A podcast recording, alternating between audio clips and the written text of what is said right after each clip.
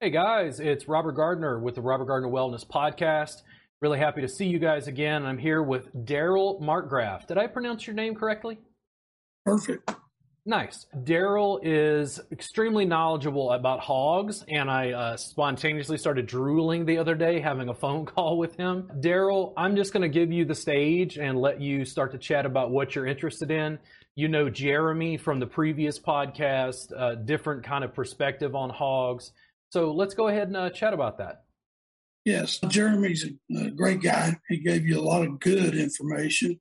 Uh, he's been involved for a long time, got a good business up there. In my, for me, let me give you a little bit of background. I'm a 25 year business owner, hunted extensively for since about I was 12 years old, and it's been on and off. I'll be 67 in January, so 55 years or something like that. I've been hunting at night for about 15 years, a little over probably. I started out using colored lights, moved to the I2 night vision, which kind of like the military stuff you see with the green and all.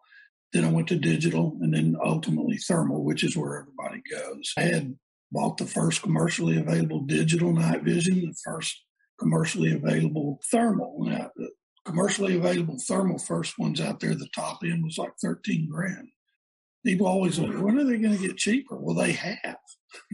they've gotten a lot cheaper. You can buy a nice little scope now for twenty five hundred dollars. You know, yeah. so it changed a lot over the years. I use night vision for navigation. Some nights, some nights not. I prefer no lights at all. Uh, best I can do with no light is what I want to do. I've owned products from probably almost all the manufacturers out there.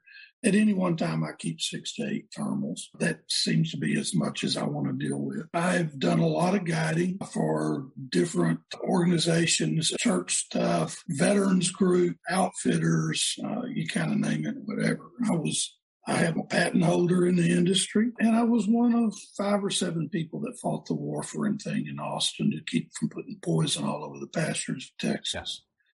So thoroughly involved with that, tons of research. So the next thing is I think we, we talk about pigs as a problem. It, it, you'd be a fool to say that they're not a problem in Texas. They are. And uh, they are for mostly the agriculture, the uh, ranchers, little less, but agriculture is really getting killed by it.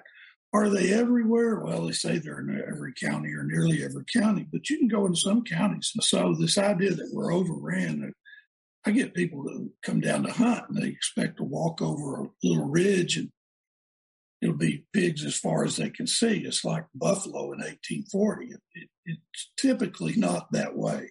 So they watch YouTube and they think that's what they ought to see. Now, you might see that with Jeremy, but not everyone. Part of the thing that's kind of happened out there is when Sid Miller was agriculture commissioner, he wanted to introduce poison, this warfarin, it's called Kaput, from a company called Scimetric. Well, the uh, big ag, the big grain, Texas Farm Bureau, they're pushed by their members. They, they want a solution. And so none of them bothered to really research this. When we would go to meetings, their side would always just say, We got pigs, we want them gone. But are you guys looking at what this can do? Are you looking at, you know, any non targeted species issues? Are you looking at, does it even really work? And we never could get that response from them. They never wanted to sit down and talk about it. And, and some of them, quite frankly, in these meetings, they got upset because they were going to be dealers so follow the money. When Scimetrics had a lab that they, it was a husband wife team. One was president of one, one was president of the other, and vice versa. You know, each one they flipped. Well, of course, Genesis is going to put up a nice little study because they want to sell the product from Scimetrics. They did a, a study in 2015 in Texas. They saw 354 hogs. They claimed to the to the EPA a 97% efficacy. So we looked at their study and they found 28 dead hogs. They also said in their study that 13 of them were, were hogs that had been killed by hunters. So they killed, they killed, they claim to have killed 15 out of 354 That's not 97%. That's more like 5%. I asked Richard Poche, the president owner at the time of Scimetrics, one on one in a meeting in, in Waco. was in front of a large group. I've got it recorded. I asked him, So what happened to the rest of the hogs? And he's like, Well, what do you mean? And I said, Well, what happened to them? Where'd they go? I mean, y'all said you walked hand to hand across these pastures, and these are the hogs you found. He said, Well, they died. Well, if they died, where are they? I don't think they died at all. I think pigs are nomadic. They don't like new stuff. They don't like new smells, new tastes. They will avoid them. They eventually get used to some. But I think in this case, they also learn about what hurts them. I think in this case, they left. That's all. They didn't, I mean, where you couldn't find any, you didn't see vultures anywhere. So those kinds of things, you, you're wanting, you got Texas Farm Bureau, the big ag people, you got big grain, all buying off on this product. You got all these landowners, they want a solution, but nobody's listening to what this thing doesn't work. Let me give you one step further. I've got a little piece of paper here, cheat sheet. They brought in 93 feeders. Okay. These feeders that they used cost between 220 and $220 and $400. I'm going to say they used the cheap one although they tell you to buy the more expensive one because the other is lighter. So $220 for 93 feeders is $20,460. They bought, they used 1,707 pounds of the kaput bait. Okay. That's a retail price of 672 a pound. It's $11,471.04. It's almost $32,000. Now that doesn't count the corn they they load the feeders with corn to get the hogs used to coming, or their labor or their expenses to be there. But that's $32,000 to kill what is 15 pigs. Now, your landowner doesn't know that. He's going to buy these products expecting them to work. So eventually we were able to get a rider into the legislation that stopped it for till the next legislative session. I think it got expired this time. Nobody fought it. It could be back out there.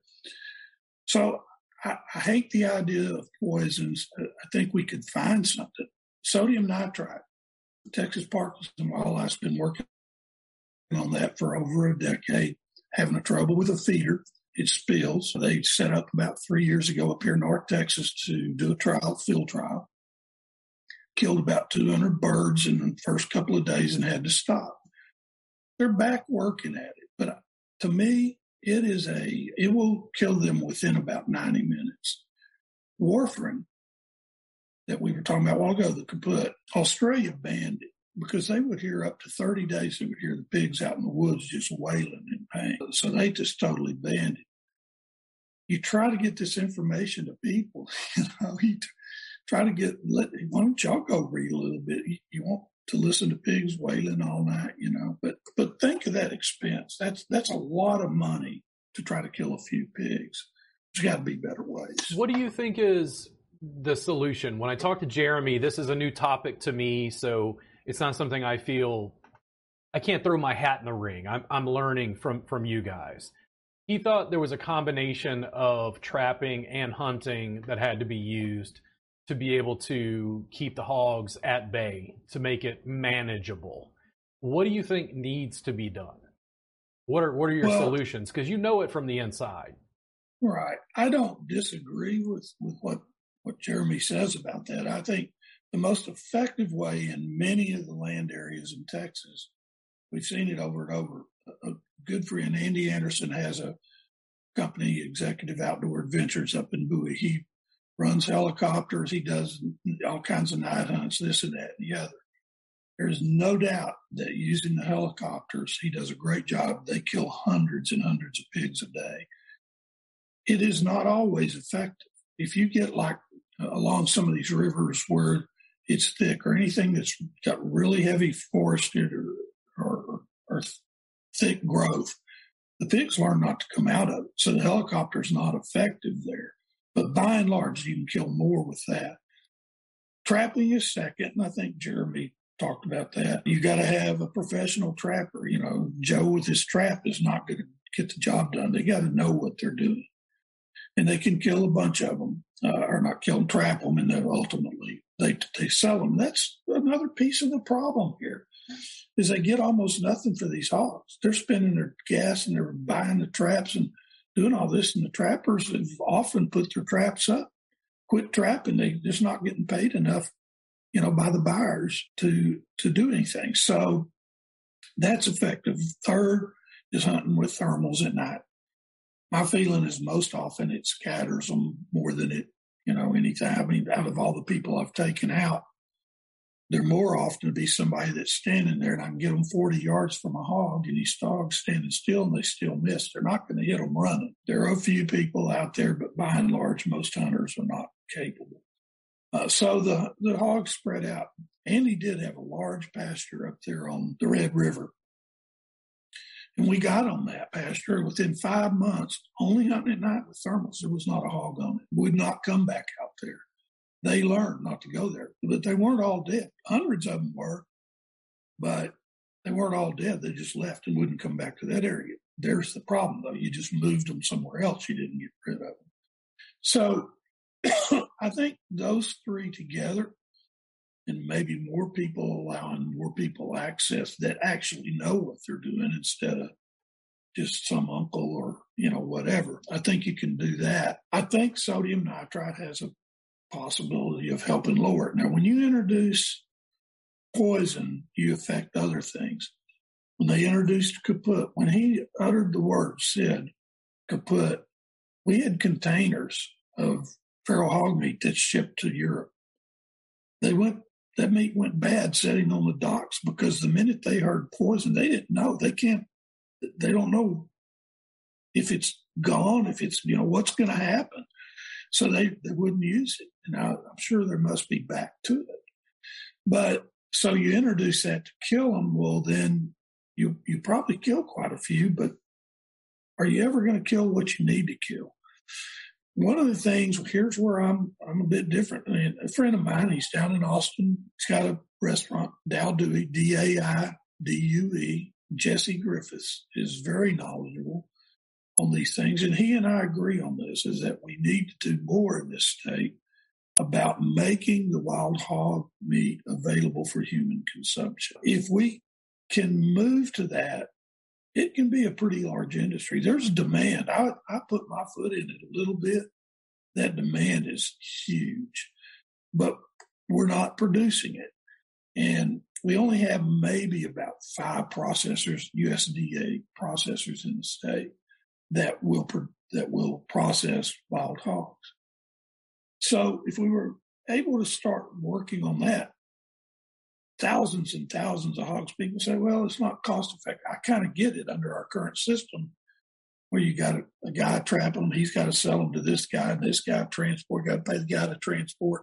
Then goes to the processor, processor got to process.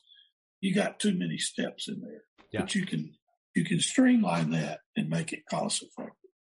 So I think that would be another place that would offer job opportunities.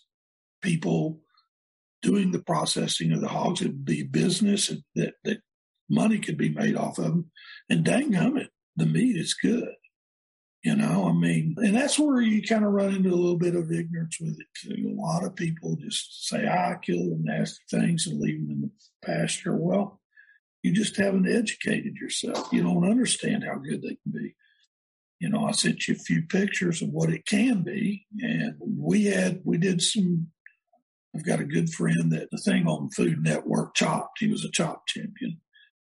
And uh, we brought some foodies in here and these people were blown away, you know. So that's, I think that's part of it. I mean, we, we're not going to do a whole lot more hunting just the way we are right now. We need more property to open up to allow the helicopters home. Need some working between landowners that want them gone, but we need to be able to talk you know, and that's what's been difficult in these meetings. So it's kind of where I'm at. the my interest in cooking with them was from the first time I shot one. Yeah. One of the things you'll see out there on the pages is every time you want to talk about it, they're going to throw it on the smoke, throw it on the smoke, throw it on the smoke. Well, after a while, that gets old. You know, it's like I want to do something else. And that's where I kind of started experimenting, trying to do more stuff. I'm still learning. I've been doing it a long time now. This meat is incredible. It's the most, uh, for me, it it is a, a meat that you can do so many ways and with so many flavors. Mine has no gamey flavor to it. You know, everybody that ever eats it seems to enjoy it, you know. So that's kind of where I, I come from now. I raise that the deal of, of, of cooking them out there on some of these pages, people just beat you down, you know. Why is that? Well, I'll say it one word from mine is it's just ignorance. They don't know. They haven't done it. It's somebody told them this and now it's true, but they have not. Some of it's late. I, I think is laziness. They don't want to process them. They don't want to learn how to do it. There's, there's work involved. I mean, I, there's work. This is my my guess. Like when I talked to you and you said pancetta, I was like, "Whoop, okay, hold on. I need to have a longer conversation." I'm mm-hmm. infinitely interested in charcuterie and like Italian and French derivatives of like salumi, salamis, pepperoni, and I'm like pork, wild pork in Texas, and I'm going, man, why? Why isn't there like a te- if we have a wild hog problem? Why isn't there a Texas version of jamon, which is yeah. huge in Spain? Yeah. Yes. And then it's like I don't know. This is where I get confused with you and Jeremy because I'm not a hunter. I don't come from a hunting family. I'm very interested in learning, but I don't have the sort of social connections as of yet to you know get a gun, get a hunting license, go out. I'm a huge foodie. I, I did stuff for years, and people would just have like uh, this is me, beef bourguignon. I'd make beef bourguignon for a group mm. of people. I'd get some local grass finished beef, a brisket, cube it up, you know, make the beef bourguignon. And people were like, dude, what in the world? And it's like, oh, well, the stock is homemade. And they're like, yeah. you realize they've never made a beef stock. They yes. don't know how to make a beef stock. And what it's like, yeah, they're happy to eat it, but the amount of labor that goes into producing something like that isn't something that the average person wants to go into when you put up photos of the food you made and I start looking at mortadella and you go, what the hell is mortadella? And it's like, well, it's like fancy bologna. yeah. If you want to, if you want to call it that. Exactly. There was nothing about the food that you showed me that I was like, I wanted everything. It was um, amazing. And I think using the food, the gustatory pleasures of the table is something that draws people into the conversation. They're actually right. interested in it because, well, who doesn't enjoy a nice piece of ham unless you have reasons you don't you don't eat pork? For me, it was everything about its sustainability and management, and then you were helping solve a problem by putting good food on your table for your friends and family. That seemed like the perfect solution in a sense. I was actually surprised to find out how sort of controversial some of it could be from other cooking groups that I'm in, I'm actually surprised at how little time people spend cooking at all. That art form has has changed. We're not spending as much time gardening, farming, canning, preserving, smoking, you know, things preparation methods that take a long time. Some of that has mm, fallen by the wayside as we have more and more access to large commercial scale agriculture and food production the artisanal component of what you were doing, complete geek. I was like, I, I wanted to pull you aside and go, I need time and tutelage to be able to study how to do this because when I think about commercial pork, one of the things that's happened with my diet is I'm mainly at this point eating a carnivore diet. It's mainly meat and fat, particularly beef. My body responds inordinately well to this. I've had chronic pain problems from joint pain that went away within six weeks eating this way. But one of the things I've noticed is I'm I'm more uh, cautious about commercially raised pork, and I'm not sure if it's the pork itself or if it's something in the diet because they're just fed you know corn. But I'm assuming that a, a, a grass finished, if you want to call it pastured pork, which wild hog would be, I don't know if my body would have a different response to that. So it was this collision of, of forces in my world where it was like good eating, health, sustainability, learning more about Texas, and this artisanal culture where you were getting into making these things yourself. I would be the first one sitting there with casings helping you make sausage and learning every little detail. Because people don't understand, like when you make sausage, they, they make those jokes about was it uh, sausage and laws. You don't want to get involved in how they're made. Yeah. but Yeah. when you control the grind and you control the spices, you control the texture. You can alter it in various ways. So, for instance, I grew up in Louisiana where pork and uh, chicken and seafood is more common. As soon as I talk to my brother about pork, he's like, "Ooh, could you make andouille?" yeah. yeah. You know, you there anything you can make with domestic, you can make with feral. You know, there's there's no doubt about it. The thing with the feral though is it's much cleaner meat. Let's look at some numbers here. Let me give you some numbers. This will pique your interest because of your thought about domestic and how you're affected by it. This is for a three and a half ounce serving, okay? Wild boar cholesterol in milligrams, 55. Beef, 62. Pork, 71. Okay, and, and chicken is 57. I mean, wild boar is lower in cholesterol than all three. Okay, let's talk about protein. Same portion in grams, 26.1 grams of protein for the wild boar, 19.6 for beef, not, uh, 16.6 for pork, domestic pork, and 20.5 for chicken. Beats them all. It's got more protein to it. Saturated fat in grams, 5.2 for the wild boar, 11.2 for beef, 22.5 for domestic pork, and, and of course the, the chicken beats them. It's at 4.3. But take a wild boar, 5.2 in saturated fats compared to 22.5 in a domestic. That's a big difference, you know. And, and the unsaturated fats, it's 2.9 for the wild boar, 4.1 for the beef, and 8.3 for the domestic. Much cleaner meat, much cleaner, much healthier meat. When you It- take out a hog and you're thinking about processing, when you go Mhm. out into a stand, it's a, a sounder. Is that the group of pigs? Yes, right. So you, you're you're using night vision. You get the sounder in your scope. Do you pick the piglet or do you pick the full grown hog? Depends on what I'm wanting at the time for Aha. meat.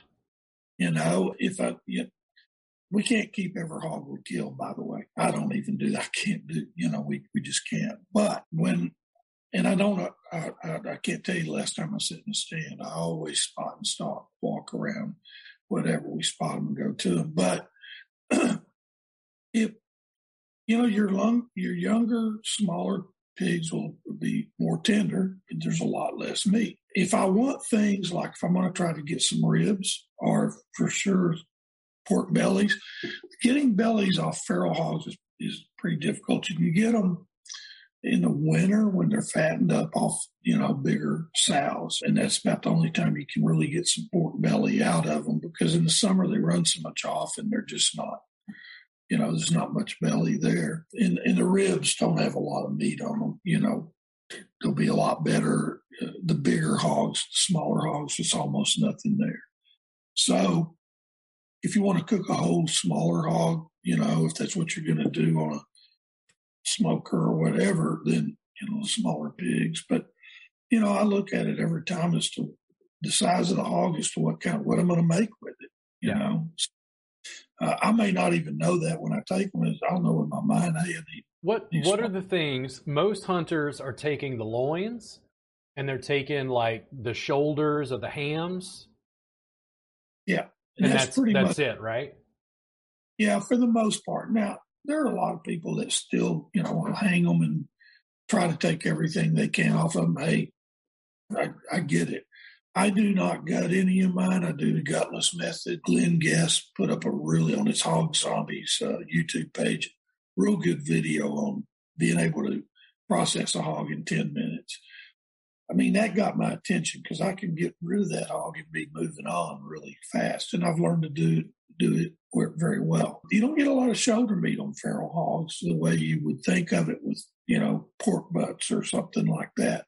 But you still get enough out of there. You make carnitas and things like that. You know, the hams you can do so many things with, and I, uh, not a lot of people um, use them for making a holiday type ham, curing them and whatever.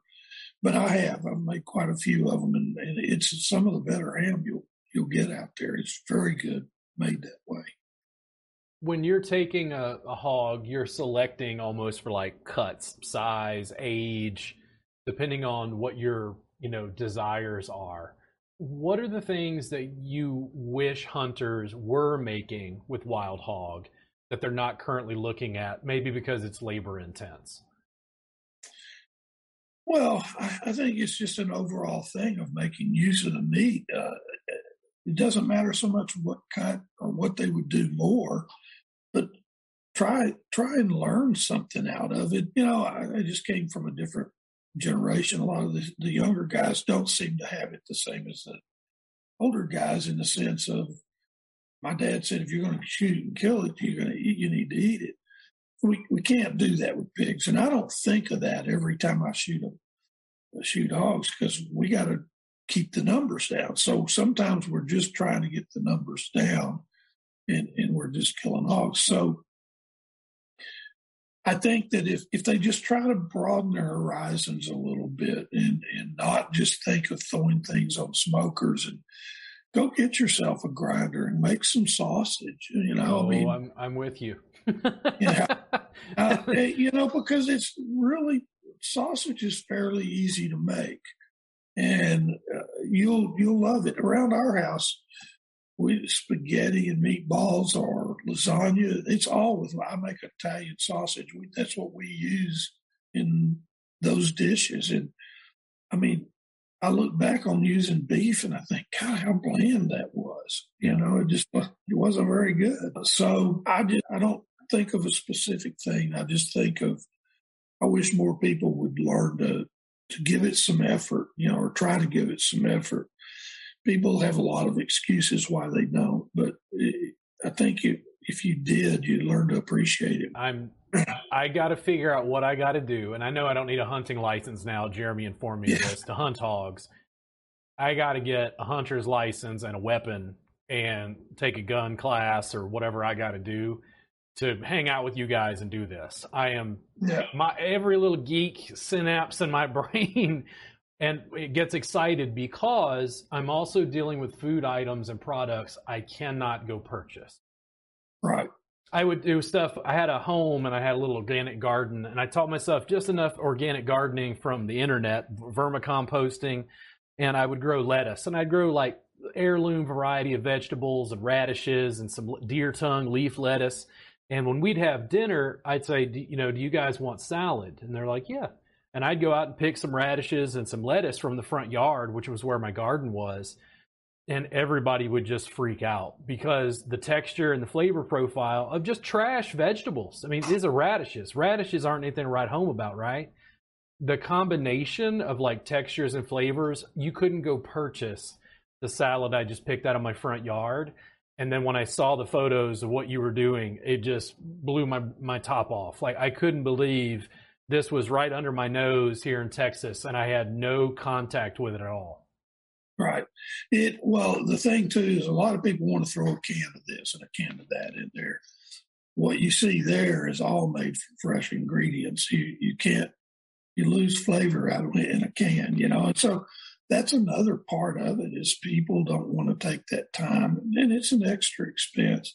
It's just not for everybody, you know. I think in the end, it's it's something you got to want to do, and there's a lack. Uh, it's amazing a state like this, there ought to be more schools that are teaching what to do. You know, Jesse has does a school down there, but it's limited. I mean, and I went I went to it. It was very good. I enjoyed it. I really didn't go for. He takes you through everything. You hunt, you uh, hang it up, and, and and they you skin it and gut it, and they let it hang in a cooler And then he come back and he got, got they got a huge kitchen to go in down there. He does all the cutting, all the cuts, uh, all the way through it. And I wanted to, to learn a little more about specific cuts and how you cut them. I mean, no matter how much you do. So I got a little out of that. Biggest thing I got out of it is he makes awesome masa, the, the tamales. Awesome. Oh, masa for the tamales. Masa okay. for tamales, yeah. yeah. And uh, Dude, you killing me, man. you went for well, car- the, you went for carnitas, and then you had to put me in tamale land. I'm like, I'm yeah. drooling. yeah, you know, it's everything about all this is fresh. You know, it's not it's it's not been processed anywhere. You don't have all the antibiotics and hormones and steroids and all that kind of stuff in it. You know, it's it just the meat's much fresher. But you know, he does do a good school. I don't know if he's doing the long school still, but Jesse's a great guy. He's he's he's fun to work with, and we need more of that. There has been some talk about doing field to table stuff around. Problem is, it's just so time consuming to to get through one dish. We can cook for 19 hours straight here. That's doing one dish, you know. And we can do a lot of stuff like that, and and but it takes it's just a lot of time. So people got to be willing to go for multiple days, and you know, to learn to do it all. So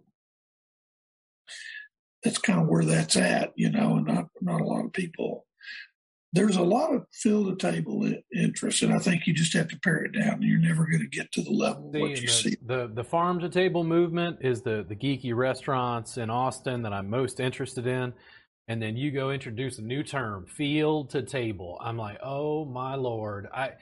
So what? So okay, can you take wild hog? It has to be inspected to go into a restaurant in Austin before somebody can even purchase it, right? Mm-hmm. Okay. USDA, yes. Yeah.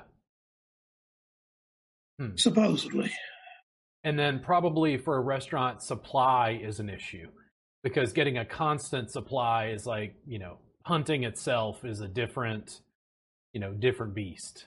It's there, like, there, there are purveyors uh, of wild hog. Um, there's a couple, at least two that I know, oh, three in Texas that, that sell. I had one of the better ones, very interesting. They wanted to buy thousands and thousands of pounds of it. And they're all over. I mean, they're not just in Texas, you know, they're everywhere. But yes, uh, um, you can get it. But the problem is the way their whole system stacks up is it gets pricey. Before the pandemic in New York, you could get wild boar for $75 a plate. You know, the people bought it you know. So here we should be able to do things. We we, there, it's right here. It's right here. We could do it. We could re- get the cost where they were, and and I think when people eat that food you're looking at, they're coming back. Yeah, yeah. I don't think I don't think the the food quality is the issue.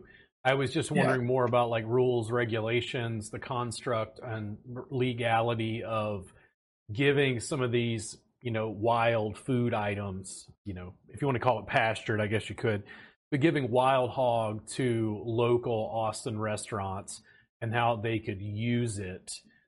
Getting into this, like I'm very interested. There's a, a place in Austin called Salt and Time that I love. They they are very farm to table. They have local farmers providing them with hogs from different regions and things, but it's you know commercially raised for them. I think specifically and then they're making salamis and, and things like that. They've got butchery classes and stuff that I've not taken.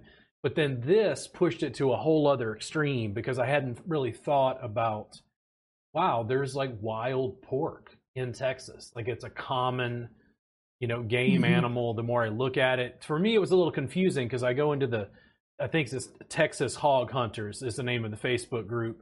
And I was a little confused as a, as a newbie because it was like a lot of night vision stuff, and I'm like, why are they? And I'm like, the hogs are nocturnal, and you go, oh, they're hunting them at night. That's why. Like it's a little confusing as an outsider because, again, I don't come from a family of hunters, so I don't have context for uh, what's going on. Yeah, I I don't believe that hogs are naturally nocturnal. I believe pressure causes them to be nocturnal, and they, in time they're that way. I mean, I've, we've shot them in the middle of the day. The problem here somewhat is it's so dang hot. Yeah. Uh, all summer long and what have you. The hogs don't have sweat glands, so you know they stay in places that are shaded and got water, and they wallow to try try to stay cool. But they will get out. They have to eat, and they will get out. But uh, they become more nocturnal because of the hunting pressure, I think, than anything else. You know, they stick their head out there. it's not a good thing. But anyway, you know, I for me, it's been a, a thing, and I try to uh, be a push to better ways to to use the meat rather than just letting it rot. You know, when you when you take hogs, how much of it is just you know ground up into sausage, and how much of it is being like cured in some way for like later use, smoked, preserved. In other words, how much is fresh and like frozen for later use? Like, do you have any concepts, ideas on that? Well, one of the things, I mean, it, it varies. I mean, I will, I'll bring hogs in sometime, clean them up, and we'll be eating some of that right off the bat. By and large, I try to freeze them and uh, let it be frozen because of trichinosis. Yeah. Uh, more than anything, because trick, you can freeze I don't know if I talked about this before, but trichinosis, we have the spiralis strain here. You can freeze and kill it. By and large, the main government bodies say minus five degrees for 25 days. And so it will kill that strain. Up north, they have Nativa and T6 and it won't kill it. So I try to put all mine in and freeze it. Uh, uh by and large, I do, but that's also because I've you know, got so much other going on, and it's just a couple, an easy way to freeze it. You know, and when I'm processing it, when I'm out there, I, I cut. I, I always take the hams, uh, sometimes the shoulders, the back straps. I put them in individual plastic bags and put them on ice. When I get back, now when I when I cut them off, I skin them out there, skin each one of them, and put it in a plastic bag. Then when I get here, I start to cut it up as to how I want to process it. I think about it on my way back and whatever, you know, what do I want to do with this hog? And then that's how it gets processed. Am I low on this sausage or that sausage? Because I make a variety of sausages. And so if I'm, I'm short on that, or if I want to make, uh, you know, like we said, carnitas, or if I want, you know, any number of things, cure a ham, you know, all of those things come into play as to what, you know, how I'm going to handle that particular hog. But, you know, I, I got a lot of it in the freezer. So it moves. It's amazing how fast it moves through here. Though. Sometimes mm-hmm. I think, gee, it, it, it, it doesn't stay here. And when I think about like just breakfast sausage, it's the stuff that I don't buy at the store. I don't particularly care for it. Uh, I do get some from local farms here with uh, pastured hogs. That's a little bit better that I really like. And I started thinking wild hog, and I'm like, man, if I ground up breakfast sausage and had that in my freezer, probably eat it. oh man, I'm just drooling just thinking about it because again, it's taking everything I know about pork, but I'm assuming that my body would actually uh, deal with it a bit better. I don't know why I've had the response to pork that I have recently, pork and chicken in particular. I think if it's pastured, I have a little bit of an easier time with it, is my experience. When I go for just commercially raised pork and chicken, I'm just not very. I'm not very taken with it. My body doesn't seem to respond to it like it's extremely nutritious for me with wild game, I don't know how my body would respond, but I'm assuming, having grown up in Louisiana, I love seafood. Beef culture in Texas was something I had to transition into, and I find that people who don't grow up on the coast who don't get fresh seafood often have a, a distaste for it. They don't really understand what it's like to pull a fish out of a river and cook that fish and have it be some of the best meat you've ever had. Mm-hmm. Yeah, I, I, I, get that. I love fishing too. So I love catch fish and you know have fresh fish. We we obviously have a lot of freshwater here. I've done a lot of offshore fishing in the past, and there's a lot of that to like and enjoy too. But it, you know, this this whole thing is a journey. That's another thing that we kind of touched on it. It's not something you're going to learn overnight. There's so much to it that you've got to want to do it and keep pushing to learn, you know, and, and associate, find people that you can associate with that, that uh, can raise your level, you know, and help you learn more and that you can, I find a lot of chefs don't really know so much about cooking wild game, uh, particularly feral hogs. You cook it like you cook domestic pork, and you're going to end up with some problems. You know, getting the tenderness in. Brining is a big thing. You know, I mean, I I brine some stuff for three days, you know, or so, and, and it really helps.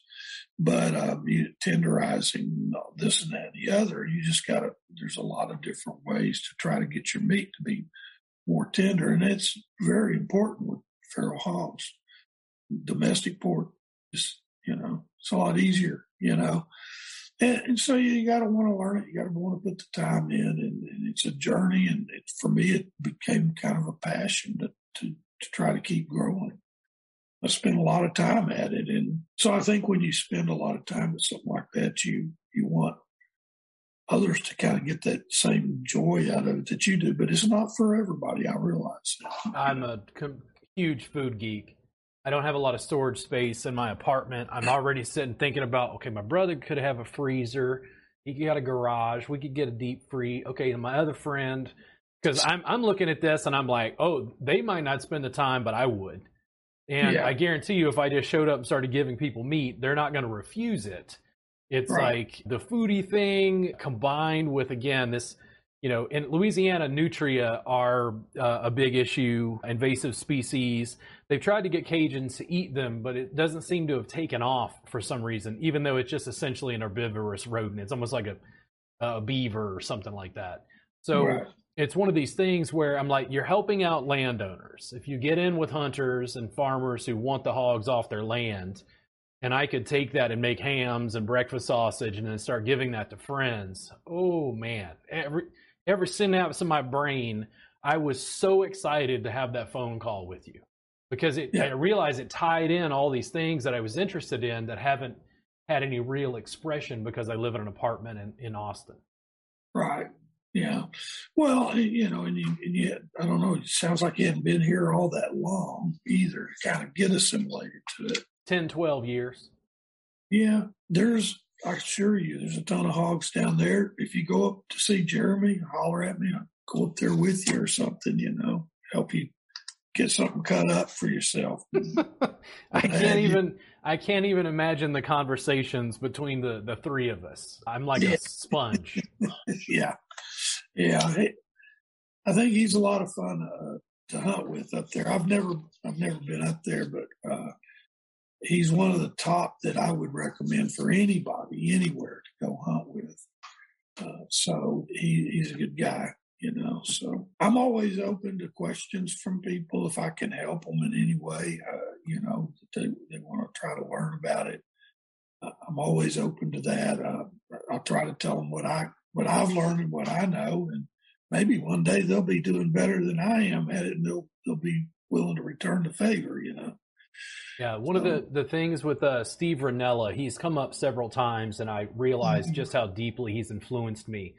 His sense of stewardship over the land, knowing the species and its life cycle and all these things, all of those pieces combined with the gustatory delight of sharing a meal with his friends, there was a deep sense of camaraderie. And then I thought about the fact that you know, I learned how to garden organically through the internet just by reading forums and, you know, doing research online, watching YouTube videos. And then I look at it and I look at the culture of hunters and how it's passed on in families. from father to son and you know the the sort of kins kinsmen the kinship of these people going out and engaging in this certain you know lifestyle in the woods hunting animals is something that I'm very drawn to I feel like there's not as much of that in the industry that I'm in specifically. So having having guy time you know hunting hogs doing things like that seemed like a good i think the reason i'm drawn to it is it seems like a balance to what i've been doing in my business which is very heavy uh, tech computer oriented. I get to get up run around hunt with some friends have a beer you know get up early have some coffee and, and go at it again in a very different way than i do when i'm seeing clients or teaching classes online that and that's another thing um, I don't think any of us touched on too much is the experience of hunting at night is, you know, I was instantly hooked when I started. It's like, wow, it's so neat to see the woods at night. You know, you can actually, see, you know, seeing around. It's been a long time ago now, you know, probably over 15 years, but, and I, but I never have lost that, that just that awe of being able to look around and see everything at night. I think it, it, every person I ever take out their first time they're in, out there, they're just blown away with what you can see and uh, what's going on out there. And it's it, it is definitely one of those things that's kind of you know do before you die deal. you know, get out there try it. You know, it's an animal that we need less of, so it's not like you're you know taking something you know that doesn't need to be here because these are invasive and they need you know, at least to some level. When you're out uh, hunting hogs, let's say at night, are there certain laws or rules? In other words, you can't take deer at night. That's not legal, is that? No. no. Okay. And then are there are there other species you can hunt at night like that, other than hogs? Well, yeah, and predators. I mean, you you got uh, coyotes, fox. You know, what else am I forgetting right now? Uh, uh, bobcats, if you ever saw a mountain lion, not very. A lot of claims to mountain lions, but not many shot. So predators like that you can shoot, you know, and you see a lot of them. I mean, you see quite a few coyotes, lesser on the bobcats, but there's a lot of coyotes. Since uh, white-tailed deer are so so commonly hunted in Texas, I'm assuming they're two of the, the most frequently hunted game species: white-tailed deer and boar or wild hog. How does deer meat hold up compared to the wild hog? Well, personally, for me, I mean, the, the hog is way better. I mean, I'm just, I mean, I'm I'm fine with venison. I have some. I cook cook it but the hog is so versatile and it just, I don't know, it cooks better, the flavor's better. I have a lot of friends that say they just they prefer the hog meat over venison any day. Now there's some people are going to argue it. I mean, it's just like any anything else. Some people like this, some people like that, and but for me, by far, it's the hog. My first thought is deer sausage with hog fat. It's like if you're the the deer meat is lean. I, am assuming because I'm thinking about how you know just lard. Like, are you using wild hogs and just making lard out of them? No, they don't have much fat. Not enough fat. Okay. Right. Yeah, they're you know different times of the year when it gets into the winter, February or something up here in the northern part, we'll see more of them with more fat. And some some years I get surprised. We'll see some that are got you know, an inch to two inch fat layers on them. I mean, it's it's not all that common, at least from where I'm at, but you do see it. And I think what they eat makes a big difference in their fat layers too. Yeah, you know, the nutrition is is is a huge thing. But your meat is very with with the hogs is is very lean. You don't have much much fat in there, and that's why it makes it harder to to make it tender. Yeah. You, know, you don't have the fat breaking down in there. Are you using like commercial lard and adding it to wild hog to be able to make sausage? I don't use it in sausage. I'll use fatback uh, yeah. that I get in a Hispanic grocer or something like that. I usually keep about 20 pounds around here, but I'll mix that up in, in with it to yeah. uh, make. If you don't put anything into hog sausage, it doesn't fry good. It, it, it it can burn easy on the too, pan. Too dry. Yeah. Yes, too dry. Yeah. yeah. So you need to you need to put something with it, you know. And I, I, I just a regular pork burger is really good yeah, from them. Yeah. I mean, yeah, it's just amazing. I mean, it. You know, pork burgers off of these. We did a thing where we cooked some pork burgers. We did a little foodie thing we did.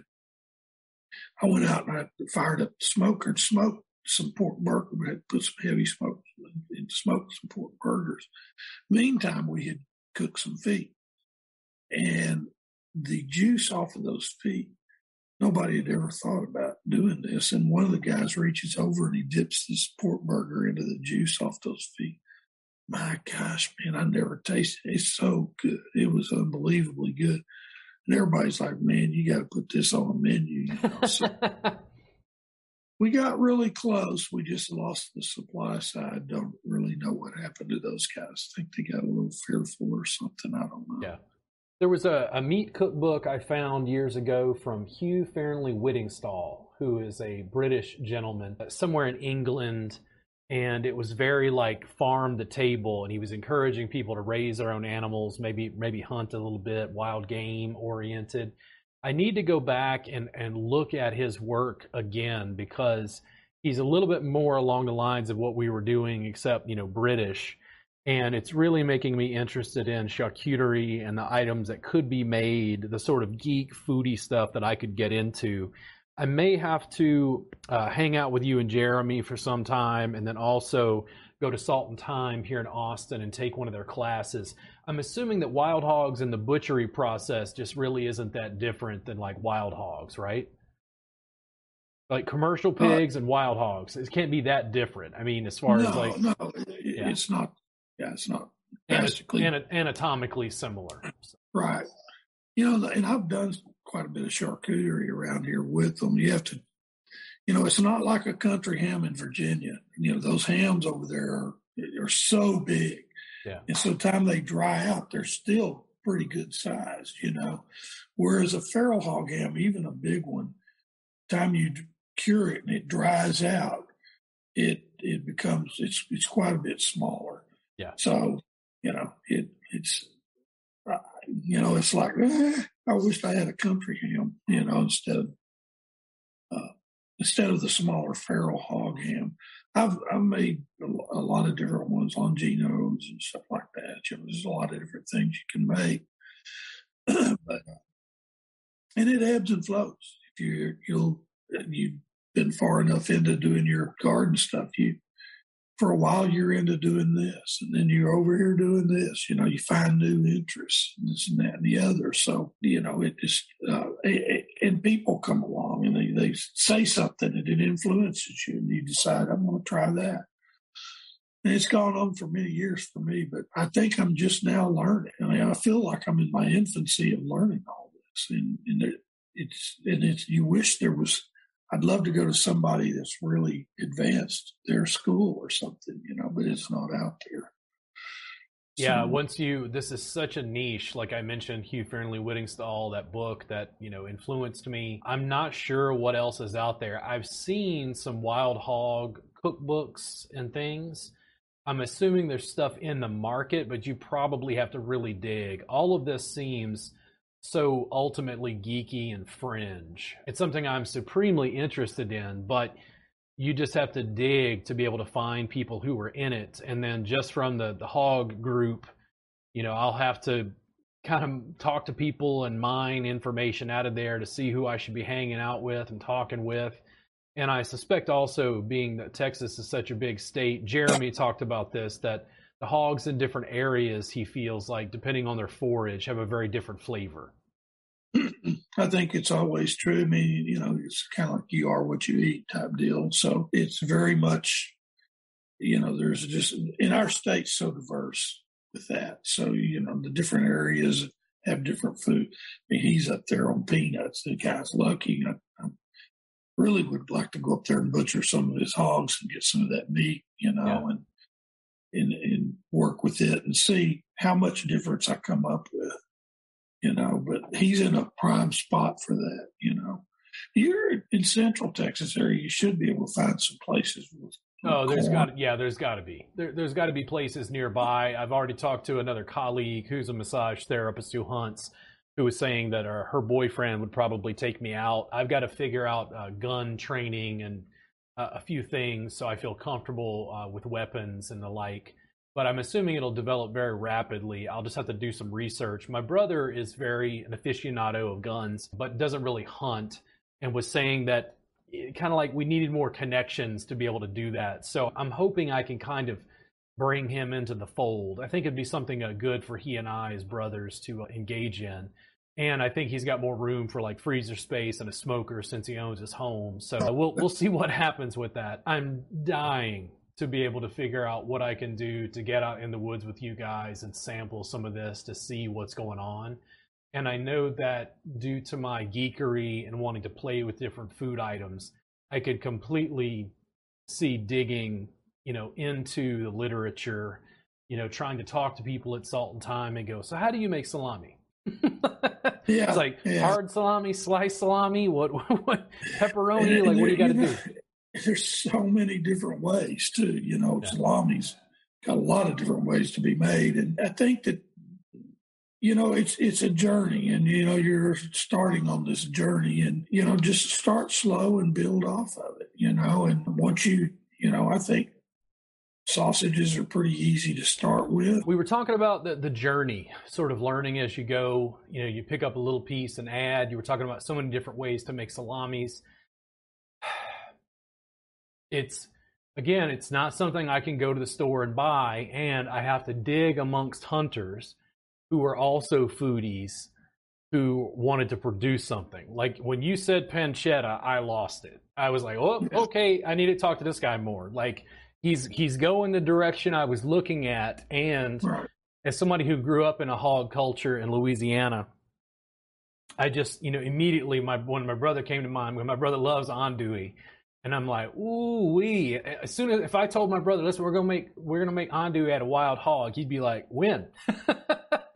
yeah, that, I mean, you know, and, I mean, there's nothing you can't make out of stuff. I mean, almost nothing, you know. And I've got tons of recipe books and different stuff that I've looked at. I find by and large, though, a lot of these the, the, the, recipes don't really work as good as they look in those books. You know, you end up with a pile of books, and it's like, yeah. And and you can even read. You get to where you can read the recipe, and you say, that's not going to work, you know. And so you wonder how it got there, but somebody needed to write a book. I haven't gone a whole lot into Jesse's. I've got the book as far as his recipes go, but. Um, and that's the gentleman at Dai Due here in Austin. Dow, yeah, it's Dow. Does he, does, and, Dow Does he have his own uh, cookbook? Yes. Um, oh, okay. It, it's, it's Dewey. It sounds funny. It's spelled Dow Dewey. Okay. Yeah, they call it Dow Dewey. It's uh, something from Africa or something. I can't. He told me once. I, he has one. It's called the Hog Book. You can Google it, but uh, you can't. It's like you can place an order now, but it sells out every time he's getting to the load. It sells out. It's a thick book. It goes through butchering and everything. I mean, it is a very well done. I mean, it would be perfect for you uh, yeah. to be able to see, you know, how these are cut and this and that and the other you know, it's fairly thick book. Well, that doesn't probably work, but it's fairly thick book, you know, and, and it's got pictures, good pictures everywhere. So out of all of them I've seen, that's probably the best done. And it took him a long time to do it. So hats off. I mean, that's, you know, it's an accomplishment, not easy. Yeah.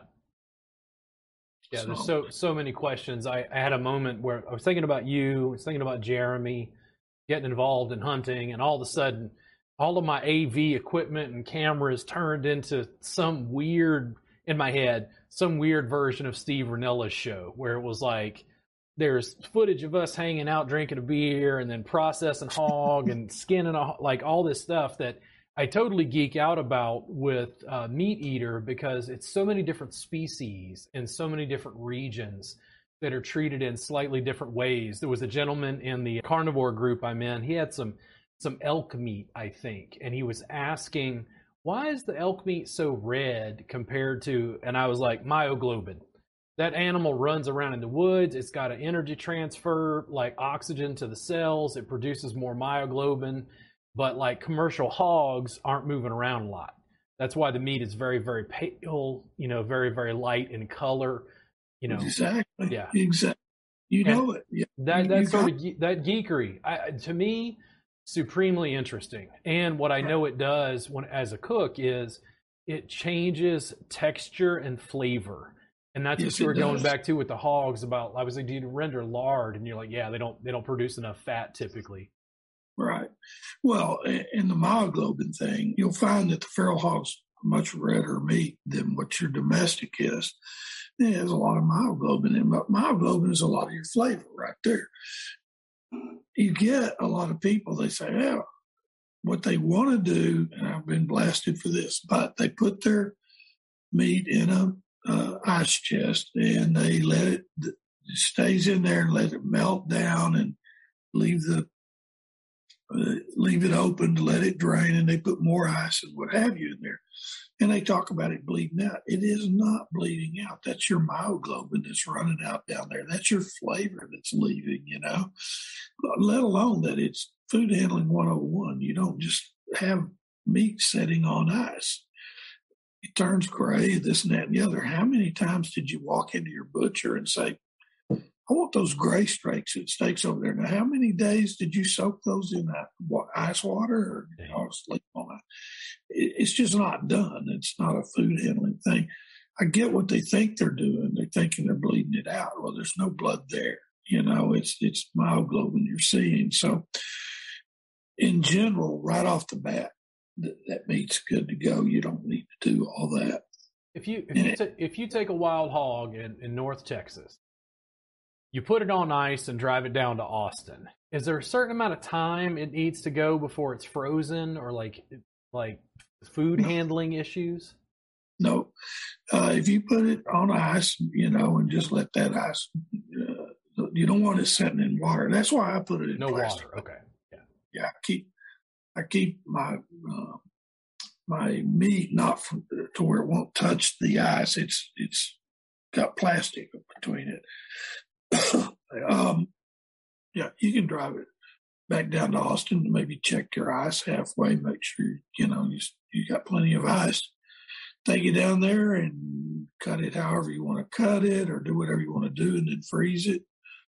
You know, and you're good to go. You know, in a grinder, you can get any kind, of, you know, any number of grinders. I, I prefer. I like to buy one, so I buy good stuff, but you can get a grinder pretty cheap. Yeah. You can start making sausages right Oh, dude, listen, as soon as you start talking about a grinder, I'm thinking I need a band saw because I got to trim this. like, yeah. There's so many stuff I don't know about, but it's totally exciting to me as a foodie. The, the options that I would have, the stuff I would come up with to be able to produce, just like you said, tamales. I'm, you know, I'm a white guy. I, I'm from Louisiana. I've made top tamales from scratch you yeah. know, for my ex-wife's kids who were half Mexican and like they've never made tamales at all. And it's like, it was just, I acclimated just like people from Louisiana tend to do. I, I look at food, other food cultures and I, I, everybody in Louisiana, anybody who's a cook who sees this, by the way, we all do this. We go, I'm going to make it a little bit better. we're going to, well, we're going to change it, you know and many most people or many people will think that well, my grandmother was the best cook ever and she cooked it this way. And so that's the way the right way. Yeah. no there's a lot of right ways to do something. There's no totally right way to make a tamale. Yeah. there's a lot of ways to make a tamale and just because you got hispanic heritage doesn't mean that only hispanics know how to make good tamales. Anything's that way you know? People put their time in and they learn and I, I like uh-huh. the traditions, but it's one of those things about charcuterie. You know, France and Italy are the two countries that come to mind. We have charcuterie traditions, you know, migrating over into America. But I'm most interested in what does a Texas salami taste like? Yeah. What is it? What the, the quintessential, the culture thing, Texan, like ta- once you start talking wild hog, I'm like tacos, man. Dude, there's got to be a food truck. Oh yeah. oh yeah. Yeah. yeah. Uh, it makes great tacos. You know, I mean, there's no doubt about that. I mean, you can go through the whole genre of food pretty much, and your, your feral hog will fill the bill. You know, it'll do whatever you need it to do.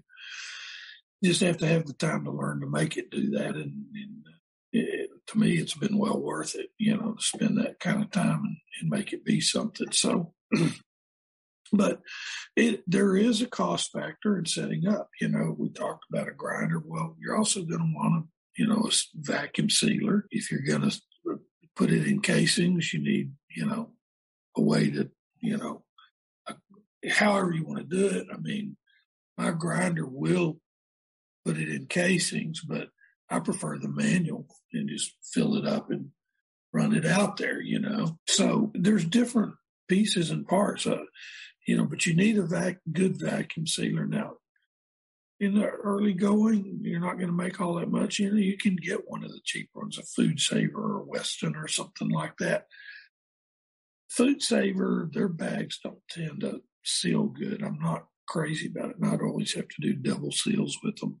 Eventually, I got out of there, got a, a, a commercial model, a VacMaster model. So uh, now I don't have to worry about it, and I can vacuum big and little, and I can do multiple bags at once and all that kind of stuff. But that's for down the road for somebody that's starting out, you know. But you'll never get to that point where you think you have everything. You know, it's like, oh man, if I just had this or if I had that, you know. Yeah, there's a million different ideas, things that go along with it. I can't even imagine all the complexity. And as somebody again grew up in Louisiana, but I've sampled a lot of other food traditions in my explorations of food, you know, Indian cuisine, for instance, which is, is very hog friendly, but just tons of stuff like all, all over the world from Asian and Vietnamese cuisine, Sichuan and China, just on and on. I continue to dig, and it's really interesting to look at other food traditions. But then, because I live in Texas currently, that's the thing that I start looking at is like, well, you know, what could you make in Texas? Like, what what can you make out of local items and ingredients? you know, andouille isn't the thing that's, I guess, commonly served in, you know, Austin restaurants, but it's something that I'm really interested in uh, digging into and pursuing. Like, I'm assuming you, you talk about smoking, and we smoke everything in Texas if we can get away with it. I love smoked meats generally, and it grew on me massively living here in Texas. I don't get the sense that you dislike smoked meats. You just think it's kind of a catch all. Yeah, uh, uh, after a while, when somebody's asking, you know, how to cook, they come on and they ask how to cook feral hog or whatever. Over and over, it's smoke, smoke, smoke, smoke. And I did that for years. I mean, I smoked it all the time out there. But the thing for me is that you need to broaden that.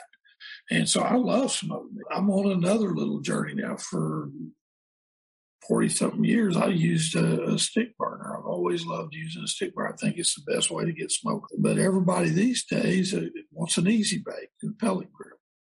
And so I bought a, a nice pellet grill recently, and I've been kind of on that journey of learning, you know, what's this all about. And what I so far where I'm at with it is it's convenience. They're convenient, but there's no way it puts puts out the meat that a stick burner does. And that's my opinion. I don't, I, the flavor is just not there that a real stick piece of wood burning in a stick burner does. It just, yeah. it's never going to have that flavor. But boy, it's nice and fast. You turn it on. I'm a fan of convenience. I'm a fan yeah. of Venus. Uh, as a carnivore, I have unfortunately burned out several sous vides. Like I'm, I need to sit Another down. thing and, I use yeah, it's like I need to sit down and see if I can br- fix the one that I, I wore out. Somebody was laughing with me because they're like, dude, you're trying to cook a whole brisket with the thing. Like you're trying to heat an Olympic sized swimming pool with your sous vide. Like you're yeah. making it run too high. Yeah. yeah. I've, I've got a couple of different sous vide setups. I, I really like sous vide. I think it's a, it's an awesome way to cook. And I'm at a point where I need to keep broadening that, you know, and doing more with that. But I mean, as far as a, like a steak goes, there's no better way to get your I mean, perfectly cooked steaks and then sear them, you know. Yeah, just quality control. Yeah, yeah. So I mean, big restaurants, that's what they do. Big steak, they use sous vide. They got them got them full of steaks at a particular temperature, you know. You think about it, you can't put all those steaks out there by cooking them one at a time. You know, they're they're all being cooked at the same time in a sous vide. Yeah. So, um, well, good. But anyway, you got any uh, you got any closing thoughts before we shut it down here? No, I, I guess I don't. Right. I mean, I, I, hope somebody can get something out of it. You know, it, it, you know, it's you know, just try to get out there and learn a little more about the meat, and you make more use of it. Um, I think you'll be glad you did. It's it's a journey. It's a little work, uh, but you know, I always say, quit, never quit learning, and whatever it is, never quit learning. Always try to learn something. So, anyway, I've enjoyed it. I hope hope something comes out. You know, comes out. I think you are an absolute wealth of information, and almost like downplay that. This is the most quintessentially Texan thing to me that I've run into in eons. I'm so interested to explore this side of Texas and learn more about the sort of hunting and food traditions in the state. I'm just really, really excited that I connected so quickly with a handful of you from the Texas Hog Hunters group there on Facebook. I'm going to have to continue digging and see, you know, what's out there because I, I know for you it might be old hat, something you've been doing for years. For me, just amazing connections in my fields of interest. You're just a wealth of knowledge. Yeah, look, I appreciate that. I mean, you know, uh, appreciate the opportunity to visit with you about it. And if you got questions, let me know. Cool. Yeah, we hopefully, can maybe uh, hopefully we can get together. You know. Yeah, hopefully uh, we'll have another one in the future. Let me go ahead and uh, handle the folks who've lined up to do the podcast, and we'll see. Maybe one, we want to do a second one. I will definitely keep in contact with you, and if you ever want to discuss anything, feel free to contact me. If you give me sure. one second, I'll just shut up. Uh, shut up. I'll close down the podcast, and then we'll chat for just a second. Listen, guys, uh, thank you so much. You can contact uh, Daryl. His email address is right there below. Thank you again, Daryl, for participating in the podcast. I hope you guys got a lot out of it, just like I did. And I'll see you guys again very, very soon on the Robert Gardner Wellness Podcast.